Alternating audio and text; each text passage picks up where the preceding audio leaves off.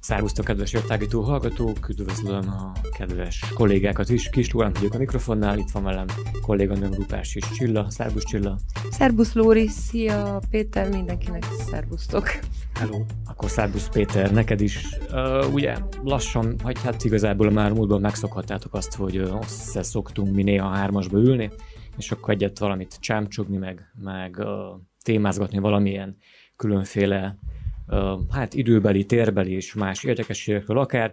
Nem lesz ez másként most sem ebben az adásban, hiszen egy olyan témát ástunk, bányáztunk elő. Ilyet hát nem is kezd nagyon előbányászni, mert akár napi szinten elénk tárul, vagy elénk, hát igen, tárul, ez a legjobb kifejezés. Kezdeném azzal, hogy például mondjuk, hogyha televíziót néztek, akkor egy reklámblogból, mondjuk egy filmközbeli reklámblogban meg lehet figyelni egy olyat, hogy mondjuk a reklámok összetétele az hogyan épül fel, és milyen jellegű témájú reklámokat lehet látni manapság a televíziókban. Én egyszer, ezt már Péternek korábban egyszer mondtam egy másik beszélgetésben, de egyszer úgymond kíváncsiságból elkezdtem számolni ezt, hogy hogyan néz ki, és hát kb. mondjuk egy tíz reklámból, amely egymást után következett, hét volt gyógyszer, vagy pedig valamilyen gyógytermék kategóriájú reklám.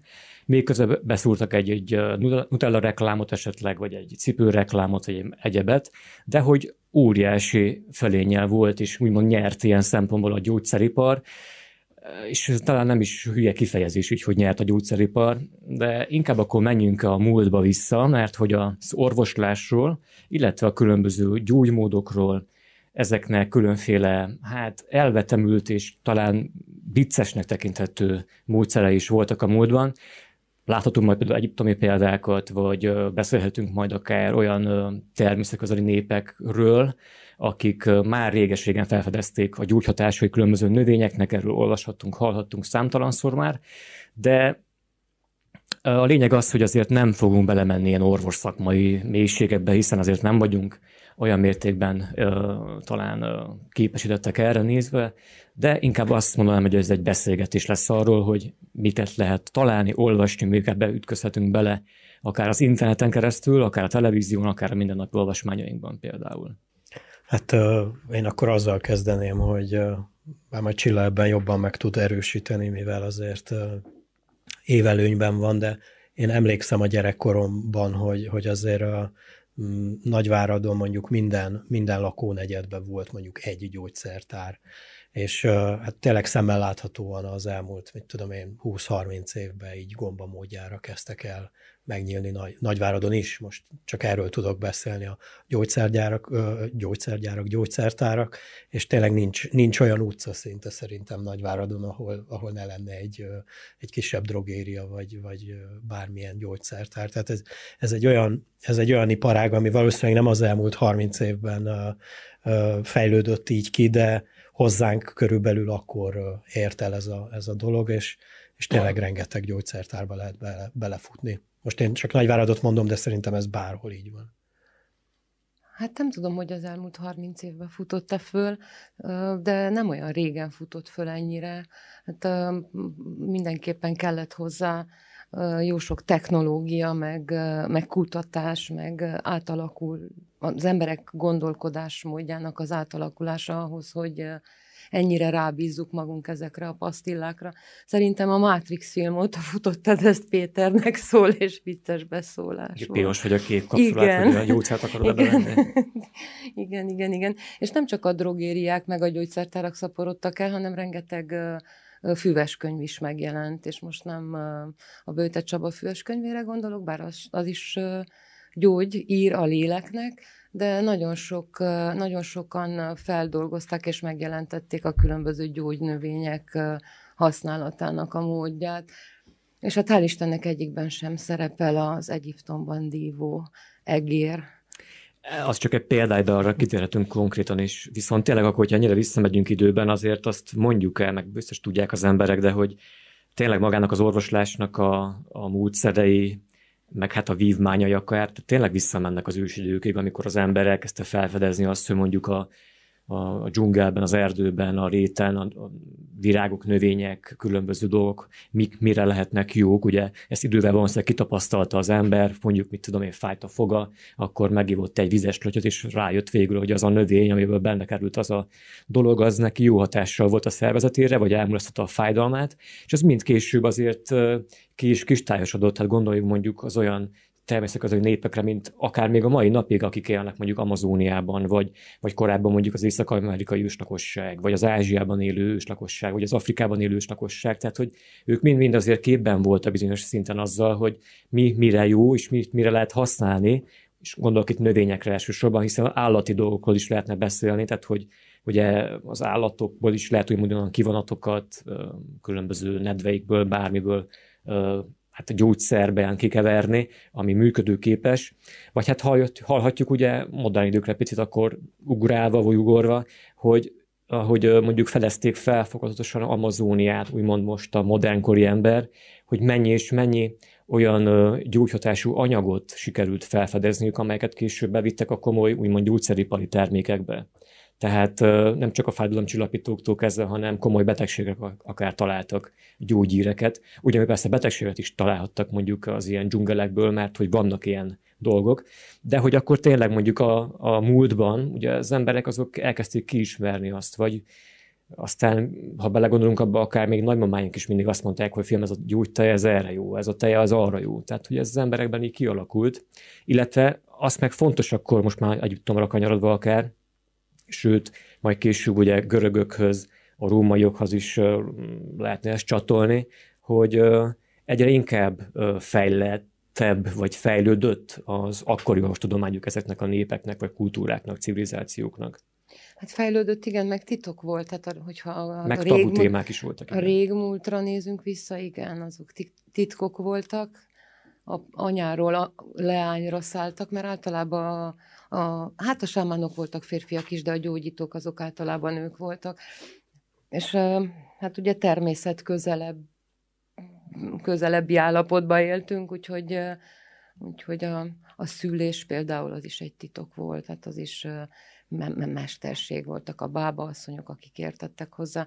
Ez a modern orvoslás tudomány pedig már nagyon-nagyon-nagyon messzire szállt ettől, ezektől, ugye DNS molekulákat tanulmányoznak, és manipulálnak is akár. Ugye ott volt a Dolly, Dolly volt az Ott első. azt akartam mondani, hogy klónoznak. Igen, klónoznak. És hát ugye a vegyi, vegyipar, hát egy csomó olyan vegyületet állítanak elő, szintetikus vegyületeket, amik talán közelítenek a természetben előfordulókhoz, de nem ugyanazok, azért mégsem ugyanazok. Pont erre akartam én is reflektálni, hogy ez a, az előbb említett gyógyszeripar, amelyik hát tényleg óriási, óriási szerepe van manapság szerintem a világgazdaságban a gyógyszeriparnak, tehát hogy annyira dominálja a, mit tudom én, a, az egész gazdaságot a, a világban, és ugye ezt talán ketté lehet osztani embereknél, mert például ismerek olyat is, aki, aki nap mint nap szedi a gyógyszereket. Tehát, hogyha nincs is semmi kimondott probléma, úgy kezdődik a nap, hogy egyből betol, mit tudom én, hány darab akármit, most nem, nem szeretnék belevenni a részletekbe, és van a másik része a dolognak, aki meg egyáltalán elzárkózik ezektől a kémiailag manipulált gyógyszerektől, mondjuk ilyen vagyok én is. Nagyon kevésszer, vagy nagyon, nagyon beteg kell legyek ahhoz, hogy, hogy én gyógyszert vegyek be, mondjuk most pont a múlt héten így jártam, úgyhogy muszáj volt valamit szedjek, de szerintem, szerintem évente egyszer sikerül ilyet. Szerintem mind a kettő hülyeség amúgy, tehát kell találni egy, egy olyan középutat, hogy, hogy, hogy ne essünk át a, a ló túloldalára, és tényleg ezzel, ezzel kezdjük a napot például ezekkel a gyógyszerekkel. Igen, csak az nagyon nehéz most a középút megtalálása, ugye, mert mindenünnen, ahogy Lóri is mondta, mindenünnen bombáznak bennünket ezekkel a csodaszerekkel. És nem csak a gyógyszeriparról van szó, hanem a szép, szépítkezési iparról is, ugye ott is, hát most épp a tegnap futottam bele erre a kenyem az arcomra, á, nem kenem az arcomra, inkább beveszem a tablettát, hogy fiatalabbnak tűnjön a bőröm nem tudom, én is a te pártodon állok, néha egy-egy aspirint beveszek, hogyha már elviselhetetlenül fáj a fejem. A, a mozgásszervi bántalmakra pedig szerintem a legjobb terápia a mozgás. Szóval elfelejtettünk olyan dolgokat, amik, amik talán régebben nyilvánvalók voltak, mert most reggel ugye fölkelünk, beülünk az autónkba, és elmegyünk mondjuk 800 métert is a munkahelyünkig, a helyet, hogy sétálnánk, pedig nem árt az. És, és az autót bevásárlószatyornak használjuk, pedig a súlyemeléshez az is kell, igaz, hogy édesanyám néha mondta, meg én is néha érzem, hogy kevés a két kéz a bevásárláskor, szóval nagyon, nagyon sokarcú ez a dolog, annyira sokarcú, mint amennyire ezer arcú az ezer jó fű, igen, de ott akkor azok alapján is, amit Péter mondott akár, hogy van az egyik véglet, meg a másik véglet, úgymond, hogy akkor itt meg bejön a képbe az, hogy, hogy bejöhetnek az alternatív megoldások gyógyításba, meg orvoslásba, Blázs, nem tudom, mondjuk a több ezer éves akupunktúrás kezeléseket például, és hogyha mondjuk fáj a fejed, vagy migrén fájdalmaid, vagy, rendszeres fejfájós vagy migrénes vagy, akkor például ajánlják az akupunktúrás kezelést erre, viszont állítólag nem tudom hány kezelésnek kell eltelnie ahhoz, mire az hatását eléri. Még beveszel ugye egy, egy aspirint, akkor az elméletileg, vagy hát gyorsan el is mulasztja a fájdalmaidat, hát vagy nem. És akkor ezért mondom ezt az akupunktúrás dolgot, meg az alternatív gyógymódokat. Ugye hát vannak a hipohonder kategóriák mondhatni, akik azért beszednek mindent, amikor nem is kéne, és azt hiszik, hogy betegek És ha nem szedi be, akkor lesz beteg. Lehetséges. és ugye a másik, amelyik akkor igazából a, tehát a homeopátiás kezelések felé hajló ember, én nem tudom, hogy mennyire lehet az akupunktúrát például a homeopátiába összekapcsolni, mert ezzel nem vagyok teljesen képben. Szerintem egyáltalán nem lehet, lehet hogy nem, nem teljesen tudom. különböző dolgokról szól, viszont mind a kettőben, sőt, ugye abba is, amikor a gyógyszert beveszi az ember, a teljesen szintetikus gyógyszert, nagyon nagy része van a hitnek. Szóval, hogy én mit, mit hiszek erről? Hogy én elhiszem, hogy, hogy meggyógyulok, vagy nem hiszem el, hogy azt használ. És hát itt van ugye a gyógyszerkísérletek is így szólnak, hogy úgy próbálják ki, hogy van egy csoport, akinek placebót adnak, van egy csoport, akin meg kipróbálják, és aztán lehet, hogy a placebósok is ugyanolyan tüneteket produkálnak, mint azok, akik tényleg bevettek valamilyen szert.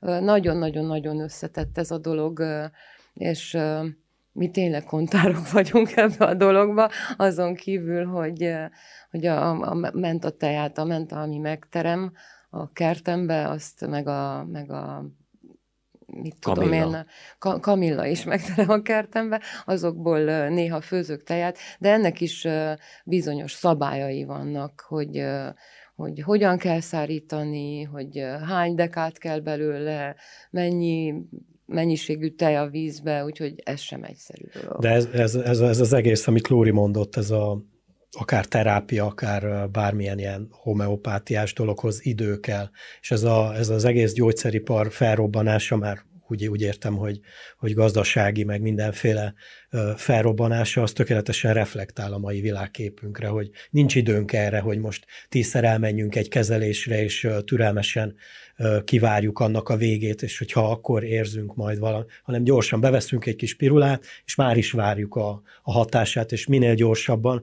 ha lehet már tegnapra próbáljuk meg, meg megoldani ezt a dolgot. Igen, és a homeopátiának meg egy olyan oldala is van, hogy ugye azt a, a, azt a törzsgyökeres egyházak nagyon keményen elutasítják. Én tudom, hogy vannak ilyenfajta polémiák, mert az ördög művének gondolják, úgyhogy ez a, az egyik, a másik pedig az jutott eszembe, hogy gyorsan, igen, gyorsan, és gyorsan legyünk túl mindenen, és ugye nem divat az öregedés, nem, nem divat az őszhaj, nem divat a ránc, nem divat a meghalni, minden, mindenképpen, ugye hát jó, hát az örök ifjúság italát azt régen is keresték, de, de most, mint hogyha a gyógyszeripar néha ezt szeretné így két kézzel kínálni nekünk. Hát arra, amit az előbb mondtam, arra a tökéletes példa, akkor megint a, a Lóri által emlegetett reklámoknál, most nem tudom, hogy melyik gyógyszernek az a az a izé mondata, hogy nincs idő a fejfájásra. Tehát, hogy, hogy, hogy, hogy ez annyira megmutatja a mai kor szellemét, hogy, tehát, hogy azzal, hogyha fáj a fejed, az valaminek a jelzése a testednek, ugye, hogy ö, valami baj van. De, de nekünk nincs időnk. Elég egy kapszula, és már, és már megyünk tovább a kocsiba. Igen, igen. igen Na igen, hát a igen. migrén, meg az egerek, meg hasonló, ugye van egy kis érdekes listánk, ami visszavezet bennünket egész az ókori Egyiptomig.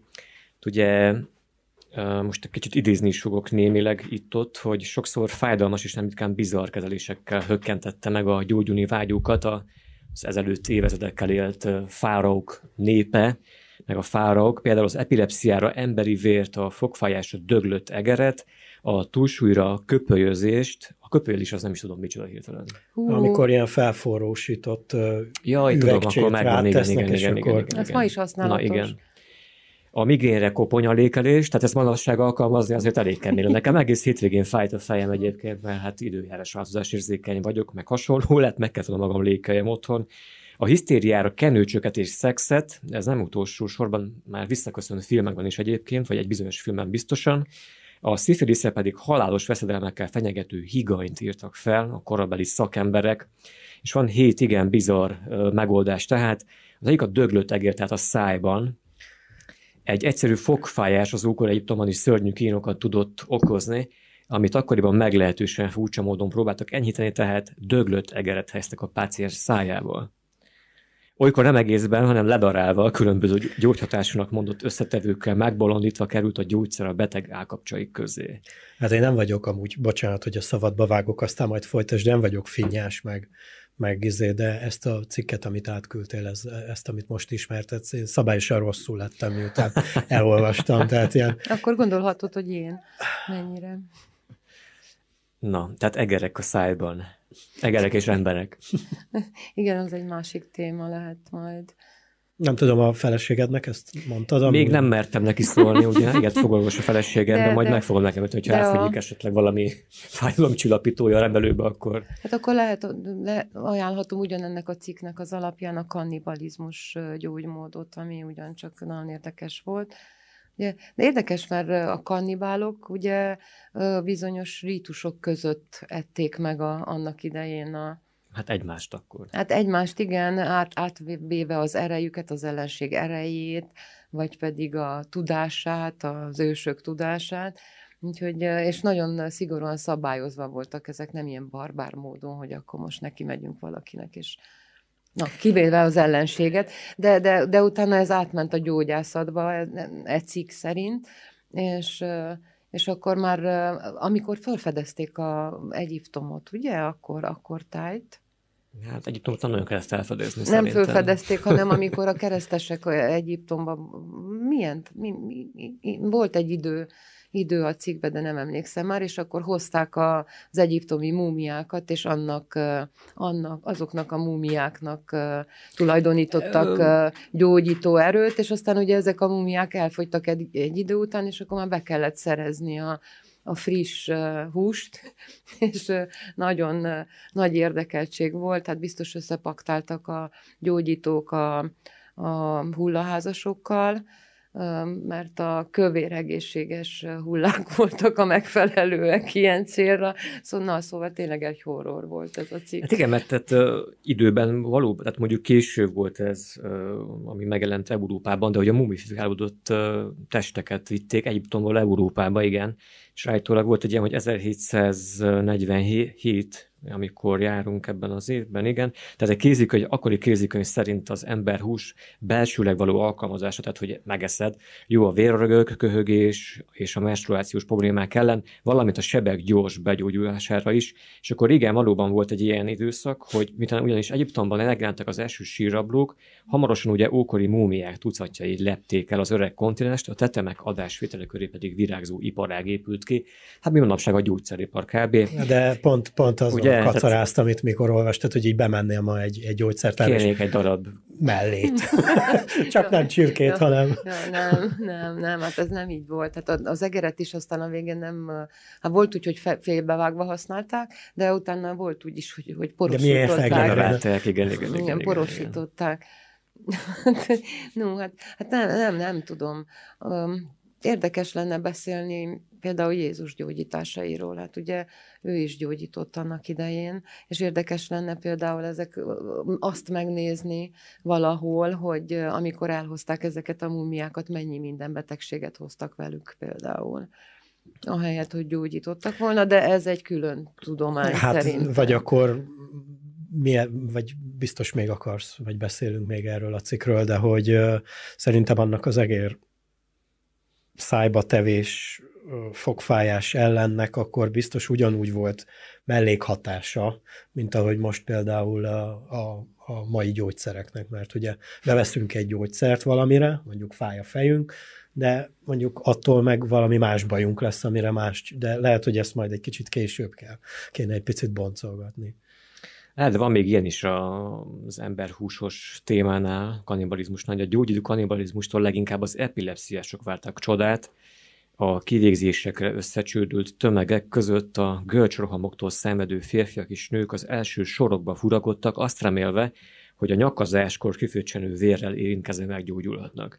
Azért is ez is egy kép, tehát hogy vizualizálja az ember, hogy mik működhettek, azért durva, és hát az emberek meg hittek abban, tehát ezek hiedelmek lényegében egy olyan szokás hiedelem felépítése, ami hát igen, ez mondjuk középkorban történt, amit nevezünk sokszor sötétnek is.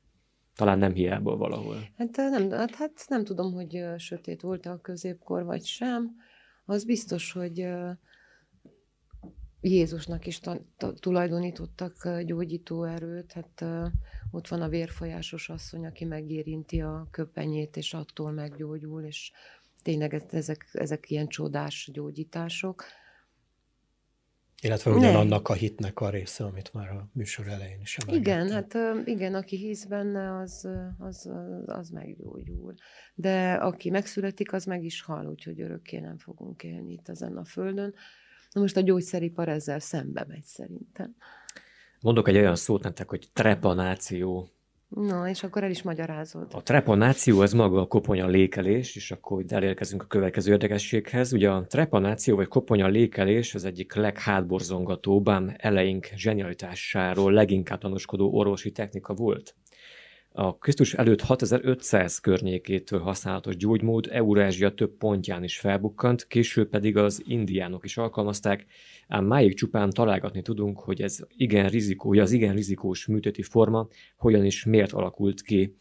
A neolitikumban, tehát már az újabb korban valószínűleg még, az, ö, még azon okból fúrhattak lyukat az emberi koponyába, hogy a gonosz szellemek távozását megkönnyítsék, később ennek gyakorlatilag célja lett, Hát ugye például a fejfájás, amit már korábban mondtam, hogy a migrén, és hogy egyes barlangrajzok például arra engednek következtetni, hogy úgy vélték, ezzel a módszerrel segíthetnek az epilepsziás rohamokon, a migrénen tehát, a daganatokon, valamint a mentális zavarokon is.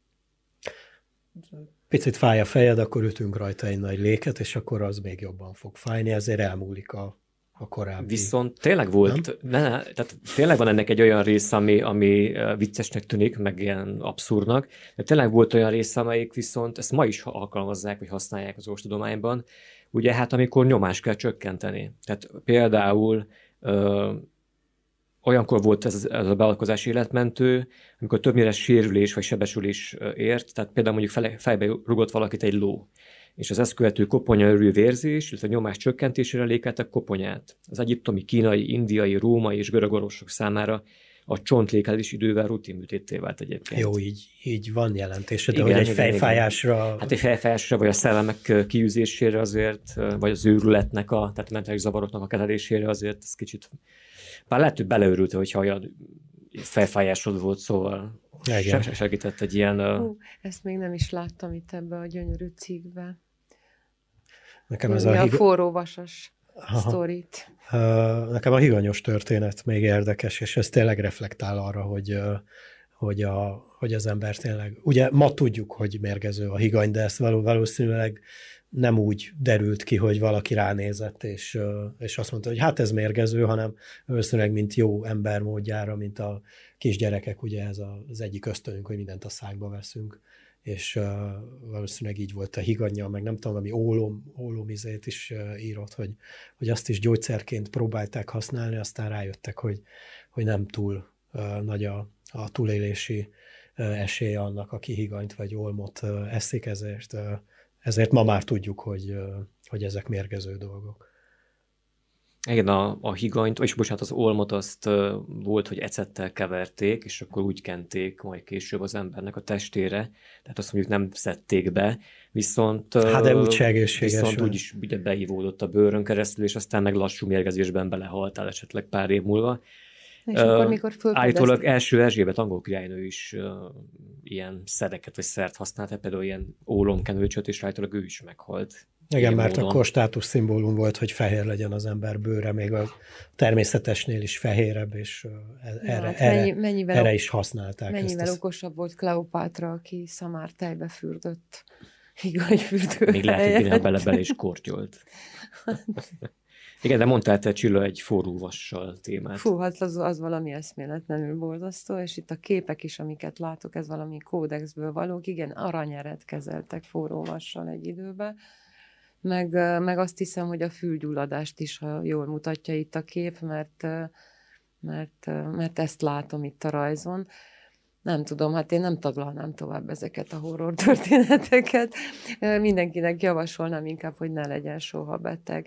Apropó vissza a fül, fülgyulladásokra például, az én gyerekem kiskorában nagyon sokat szenvedett fülgyulladásról, és ugye akkor még divat volt, hogy hogy mindent antibiotikummal gyógyítunk, meg így próbálkozunk vele, és aztán egy nagyon-nagyon egyszerű, természetes gyógymóddal gyógyult ki belőle kövi rózsa lével, és ez érdekes, mert tényleg mindig, mindig, mindig és mindenkinél hatásos. Mm. Mondjuk csak erre a vasúdra kell, de visszatérek egy picit, ne haragudj, mert egy olyat kaptam benne, hogy a kora középkorban hogyan alkalmazták ezt a témát, mert korábban is alkalmazták már, de a kora középkorban drasztikusabb módszerekkel próbáltak segíteni, hogy gyakran ülni is alig képes betegeken, és hogy szerzetesek egy fele hevített vasudat toltak fel az ember végbelébe, amely gyakran egy éles pengével is felmetszettek, tehát hogy Szerintem óriási hallgatottsága lesz ennek. A én, remé, én bízom benne, én bízom benne. És akkor apropó hallgatottság, meg hát nézettség, meg hasonlók, ugye itt kicsit átívelve rátérhetnénk arra a kérdésre, hogy öngyógyítás.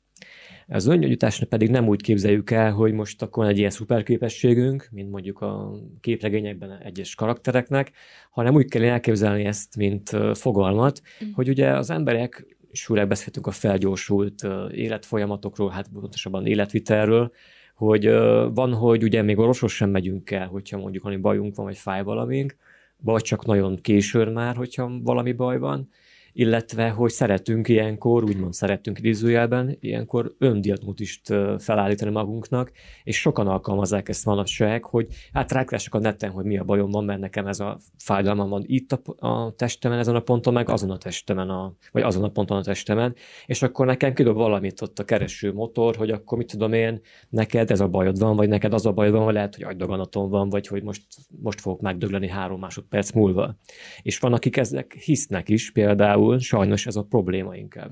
Igen, de és... azt nem adják olyan könnyen, na? az, hogy, hogy három perc múlva megdöglök, azt nem adják olyan könnyen. Jó, csak mondtam egy ilyen drasztikusabb tudom, példát. Tudom, tudom, tudom. Apropó öngyógyítás, és aztán rögtön mondhatod el, ne felejtsd a gondolatod. Én, én Akkor szoktam, nevezzük én inkább szoktam, öndiagnózisnak. Én szoktam magam öngyógyítani, úgyhogy hogy esténként arra gondolok, hogy reggel úgy, úgy ébredjek föl, hogy semmim ne fájjon például.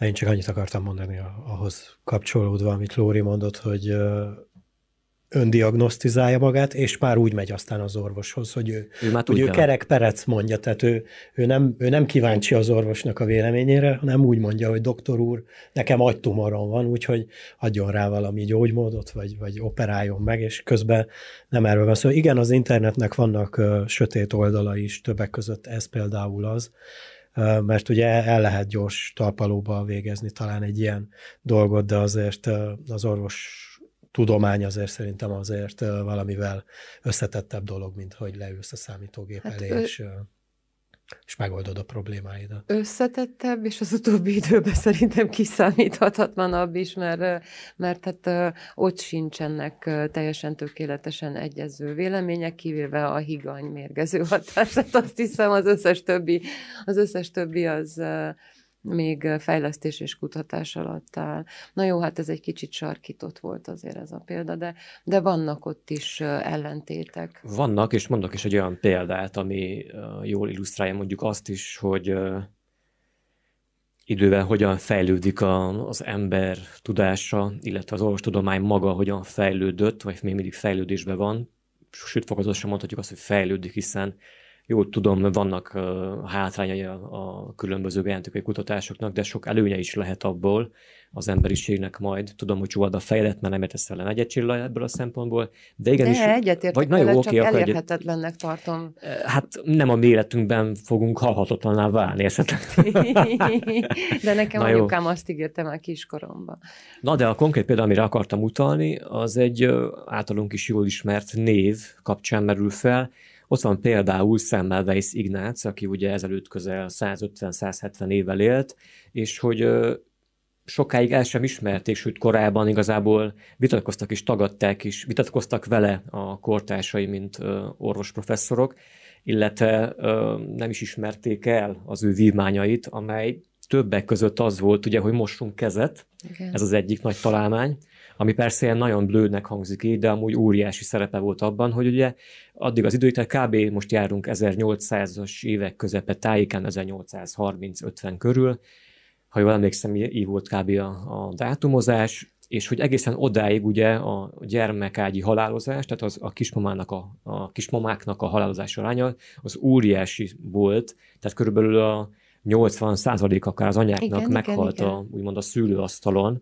mert hogy uh, ugye elkaptak egy, vagy kaptak egy fertőzést Pontosan. szüléskor, és sokáig nem tudták az orvosok, hogy ez mitől lehet, és akkor egyszer csak Semmelweis Ignác rájött arra, hogy igazából azért van, mert az orvos keze nem tiszta, aki foglalkozik a kismamával, és hogy pont ő, ő vezette be, és kötelezte elsőként például egy, egy szülész kórházban, Budapesten, hogy emlékszem, a, elsőként vezette be azt a szabályozást, hogy előtte, tehát szülés előtt az orvos kell kezet mosson valamilyen klórozott vízzel, ugye? Tehát, hogy feltölteni csak kezeit eleve operáció, vagy műtét, vagy szülés előtt a, az orvos. És akkor jöttek rá lassan, vagy ő is aztán kezdte felmérni, hogy akkor valóban működik ez a, ez az új módszer, és működött ez az új módszer, nem is hiába mondják róla azt, hogy nevezik őt az anyák megmentőjének. Így igaz, ahogy mondod, így igaz, ahogy mondod, és akkor ezt, a, ezt most a tavalyi évben újra felfedeztük, hogy kezet kell mosni, ugye ennek a gyönyörű vírusnak a kapcsán,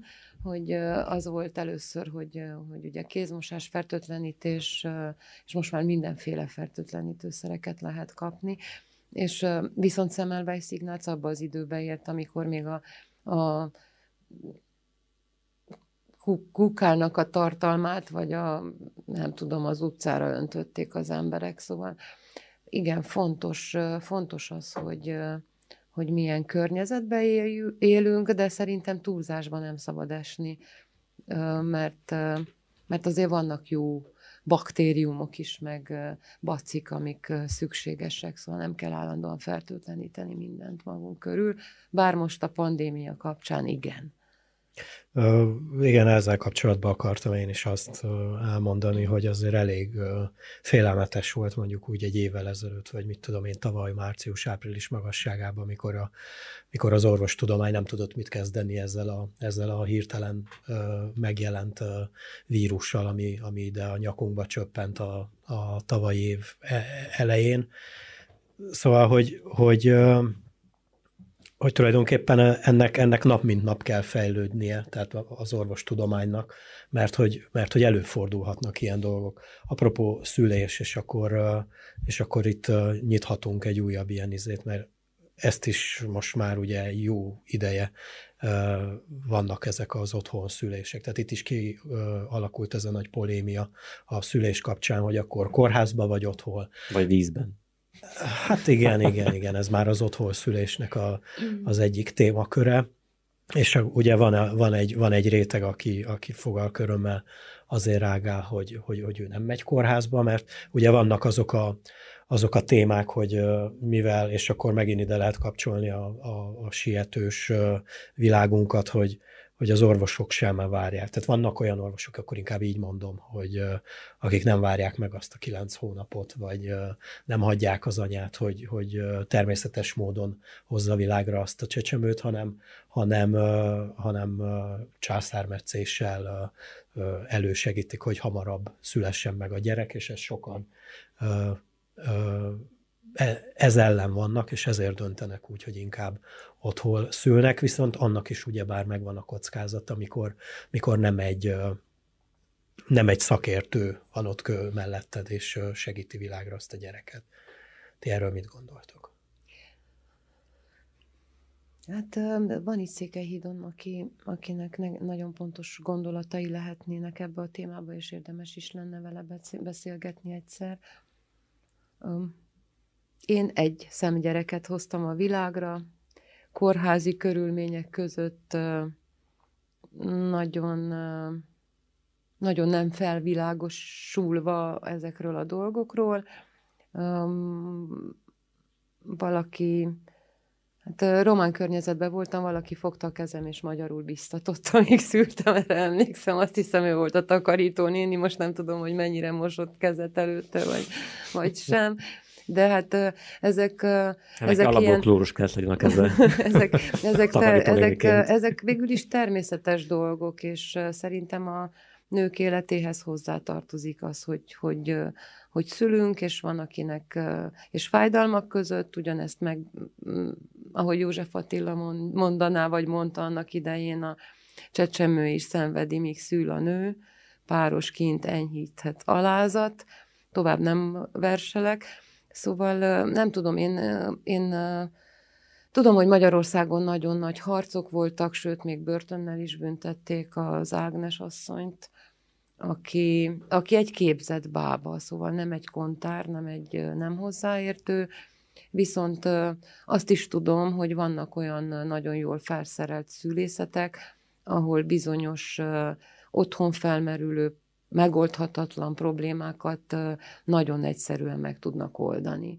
De szerintem ez, ez így mindenkinek a nagyon intim dolga, hogy, hogy hol szeretne szülni. Új nem hiszem, hogy, nem hiszem, hogy, nem hiszem, hogy, hogy kórházba kellene kényszeríteni a, azokat a nőket, akik, akik maguk szeretnék ezt az utat végigjárni. Hát ez ebben az esetben, illetve hát kényszert nem lehet alkalmazni nyilvánvalóan. Ö, inkább a döntésnek a kérdése az, ami, ami felmerülhet itt, illetve hogy mondjuk, hogyha egy teljesen egészséges kismamáról, magzatról van szó, tehát úgy tűnik, hogy ugye ultrahang és egyéb vizsgálatok alapján nincsen semmilyen probléma, akkor miért ne lehetne mondjuk egy otthoni szülést úgymond elvégezni illetve hogy akkor is lehet, hogy van melletted egy szakszerű ö, ápoló, vagy bába, vagy bárki otthon, hiszen azért komplikációk bármikor felléphetnek, ha otthon szülsz, ha kórházban szülsz, bármi.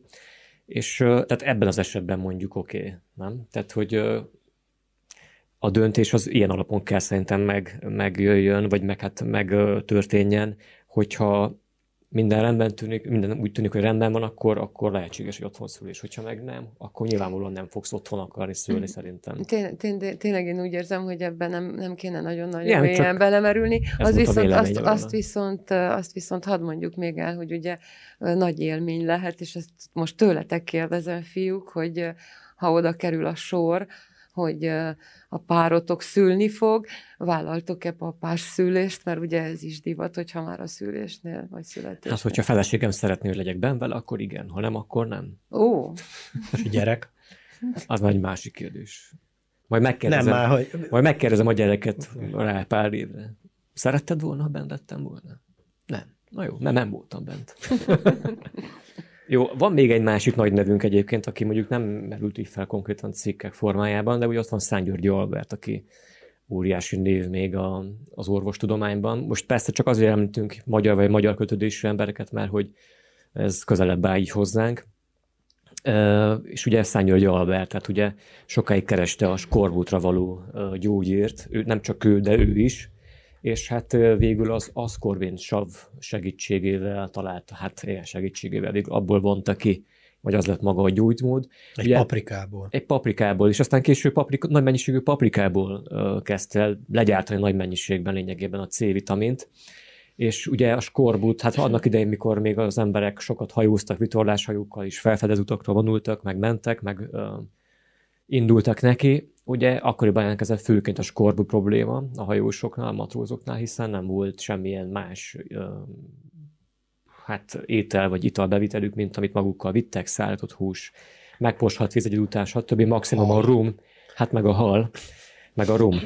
Na de a rum meg nem segített, hiszen skorbutosok lettek, nagyon-nagyon sok esetben is rengetegen belehaltak. Egy után viszont vittek magukkal már savanyú káposztát, mikor rájöttek, hogy ebben van valami olyan jó, ami nekik kell. De hogy egy jó ideig csak ezt használták megoldásként a skorbutra, és aztán majd később jött ugye Szent György Albert is, aki, aki meg rájött arra, hogy lényegében hogyan lehet ezt uh, szintetizálni? Hát valamilyen formában igen, vagy inkább kivonni, és aztán pedig készítményként, akár már tablettaként bevenni. Úgyhogy hát hatásosabb is lett. koncentráltabb formában bevinni a szervezetbe. Na hát igen, és akkor rögtön ott vagyunk a kapcsolódó témánál, hogy nem mindegy, hogy uh, hogyan étkezünk, de ez most már tényleg azt hiszem egy másik műsornak a az anyaga lehet. Lehet majd egy hasonló, igen, felépítésű. Annyi még a végére szerintem, hogy mondjuk beszéltünk már ugye a modern orvoslásról, meg, de itt nagyban beszélhettünk volna az egészségügy állapotáról is, hiszen nagyon összefügghetnek ezek a dolgok. Ebben most szerintem nagyon nem menjünk akkor bele, főleg a román egészségügy helyzetében ne, főleg, hogy még történnek manapság. Meg Hat utó... kórház gyulladt ki most az Igen. időben. Szóval összefüggnek a dolgok. Az, hogy mondjuk nyugaton mikre képesek az orvosok, meg hogy milyen állapotok vannak mondjuk nyugati kórházakban, vagy fejlettebb országok kórházaiban. Fú, arról azért ejtsünk egy pár szót, ugye, hogy a modern technika, technológia hova fejlődött, hogy, hogy a demenciás betegeknek milyen robotokat tudnak, tudnak készíteni és rendelkezésre bocsájtani, simogatós robotot, vagy alvós robotot, amit ne egy ilyen fém tárgyat, hanem ször, szörmével bevonva, olyan, mint egy maci vagy egy fóka, és lehet simogatni, és aztán arcfelismerő robotot, például aki, aki az érzelmeidet vagy a fájdalmat leolvassa az arcodról. Szóval vannak dolgok egészen a, a holdig, mi most még itt vagyunk Székelyhídon, és egy hónap múlva pedig szintén lesz egy hasonló jellegű adásunk majd, illetve hát a felépítését tekintve a témáját majd meglátjuk még. Arra remélem, hogy kíváncsiak lesztek ti is, tehát körülbelül egy hónapban jelentkezünk. Arra is. De akár folytathatjuk így, hogy, hogy, hogy ezt a vonalat, és akkor nézzük meg, hogy a, a táplálkozás és a mozgás hogyan jön ehhez, és akkor, hogy hogyan kapcsolódhat esetleg a technológia hozzá. Nyitottak vagyunk sok mindenre is. Na, hát de akkor most köszönjük meg a figyelmet a kedves hallgatóknak, tehát hasonló hármas előadással jelentkezünk majd körülbelül egy hónap múlva. Addig is hallgassatok bennünket ne csak honlapunkon keresztül az érhangja.ru per rádió reggeli előadásait, hanem ott vagyunk ugye Spotify-on, YouTube csatornán, podcastjainkkel, valamint még Encore fm is, illetve még sok más platformon megtalálhatok bennünket, lájkoljátok Facebook oldalunkat, és kövessétek be az oldalunkat Instagramon egyaránt, és ö, minden nap tehát reggel 9-től 10-ig élőadásra várunk benneteket, illetve friss hírekkel, érdekességekkel, jó zenékkel, illetve non-stop 0-24 órában jó zenékkel a honlapon keresztül. Sziasztok! Szép estét mindenkinek! Sziasztok! Sziasztok.